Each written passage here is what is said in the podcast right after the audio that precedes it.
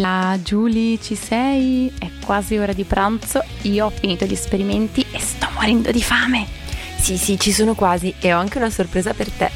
Ho portato un tiramisù spaziale con le uova pastorizzate. Sì, le uova pastorizzate, Julie, sei proprio una precisina. Io prendo quelle della nonna di solito, tanto basta che siano fresche, no? Eh no, Lucy, si vede che non ti sei mai ammalata di salmonellosi. Io l'ultima volta che l'ho presa sono stata male per settimane. Settimane in bagno. Uh. Ma prima di andare ti andrebbe di leggere un altro diario di Nanomè? C'è già un campione caricato nello strumento. Mm, va bene, dai, mi hai convinto. Allora, mettiamo un attimo a fuoco. Aspetta, ma questa volta ha fatto un disegno. È qualcosa di ovale, tipo sembra un uovo. Effettivamente è un uovo, guarda che dice sotto. Il viaggio nell'uovo è stato sicuramente il più viscoso e appiccicoso di quelli che ho fatto, ma ho avuto l'opportunità di incontrare da vicino viventi poco più grandi di me. Tutto è iniziato quando stavo ancora in campagna e vivevo vicino a una fattoria. Nanotecnologie, Nano da giardino, nanometro, nanorobot, nani della terra di mezzo. Nanomè, storie di un ognomo dentro la materia. Una lettura al microscopio di Lucia Zanetti e Giulia Moro. Ma dai, Nanome ha visitato un sacco di posti, è proprio forte questo gnomo. Guarda cosa dice. Di solito stavo dentro un pagliaio, ma un giorno la curiosità di vedere da vicino quegli animali è diventata troppo grande e mi sono avvicinato. Alcune galline erano sedute tutto il tempo su dei sassi strani. Osservandole, ho visto che da quei sassi ogni tanto uscivano dei beccucci e poi dei batuffoli gialli tutti bagnati. Così ho pensato, ma se ci esce un pulcino, vuoi che non riesca a entrare un ognomo di 500 nanometri? Così mi sono avvicinato, ma erano durissimi, com'era possibile? Ho girovagato un po' e alla fine ho trovato un forellino giusto giusto per farmi entrare e così mi sono intrufolato. Eh sì, i gusci d'uovo sono molto resistenti e molto fragili allo stesso tempo. Se prendi un uovo e lo schiacci sopra e sotto, è quasi impossibile romperlo. Mentre se lo provi a rompere lungo le pareti laterali è molto più facile. Questo dipende dalla struttura cristallina del guscio stesso. Sì, è uscito un articolo da poco super interessante e diceva che i gusci d'uovo hanno una nanostruttura complessa per proteggere gli embrioni dei pulcini mentre si formano. Sono formati sia da calcare che da proteine. Non c'è nient'altro in natura che assomigli al guscio di un uovo.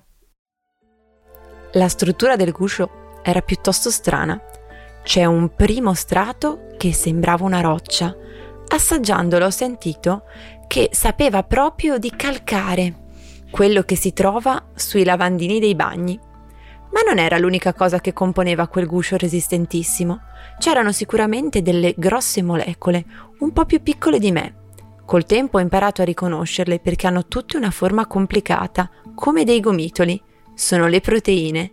In questo caso erano tutte unite per formare una sorta di rete.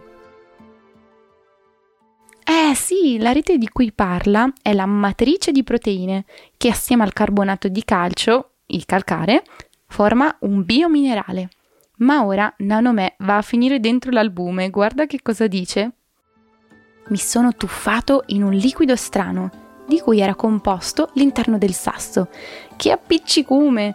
Era come stare dentro l'acqua, ma era molto più difficile muoversi. Questo accade quando un liquido è viscoso, come l'olio o il sapone. Mentre nuotavo in questo liquido semitrasparente, ho cominciato a notare un sacco di sacchetti e sacchettini. Uno di questi sembrava fatto da tanti cunicoli avvolti su loro stessi, come un labirinto. Caspita, sono gli organelli della cellula dell'uovo. L'ultimo che descrive potrebbe essere un mitocondrio. Nei mitocondri si produce energia e sono poco più grandi di nanomè. Che forte! Ma se ci sono tutti questi organelli significa che la cellula si sta sviluppando, quindi è una cellula fecondata, sta per nascere un pulcino. Oddio, è vero! Nuotando e nuotando, a un certo punto ho visto una cosa strana. Era simile a un grosso verme. Anzi, sembrava un tubo lungo, grande circa due volte me.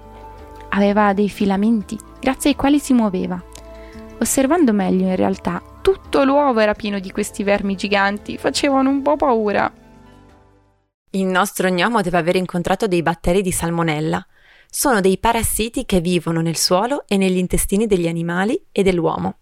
Se questi batteri vivono nell'intestino di una gallina, sono capaci poi di attaccarsi anche ai gusci delle sue uova. Ma nell'intestino del nano non li possiamo trovare, è troppo piccolo. Al massimo potrebbe cavalcarli e girovagare per gli intestini. Uh, immagina che viaggio puzzolente. Bah, ma la salmonella è un batterio pericoloso per diversi animali. Non è piacevole ingerirlo perché porta un'infezione che per qualche giorno mette fuori gioco lo stomaco e l'intestino. E io ne so qualcosa. Per questo è importante mangiare sempre uova cotte o pastorizzate. Mmm, ho capito, ecco perché il tiramisù andrebbe fatto con tuorli e albumi pastorizzati.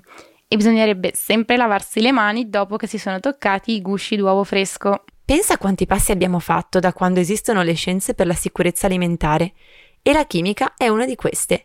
Grazie agli studi e alle analisi chimiche e microbiologiche, tutti gli alimenti che troviamo al supermercato vengono controllati per diminuire al minimo il rischio di prenderci qualche infezione.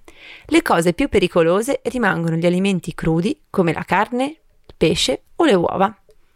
Eh sì, e poi noi in Italia siamo molto fortunati perché abbiamo delle leggi e delle regole che proteggono i consumatori. Ci sono diversi paesi nel mondo dove non si ha questa sicurezza quando si comprano cibi per strada, ma anche nei supermercati. Questo gnomo ci fa riscoprire sempre nuovi ambiti in cui serve la chimica. Devo dire che questo viaggio nell'uovo è stato uno dei più strani e a tratti un po' paurosi.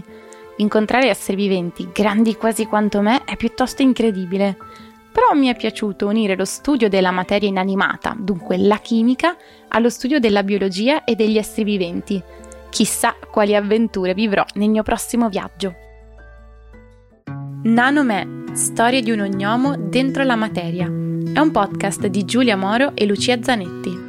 Montaggio e sound design di Leonardo Polloniato.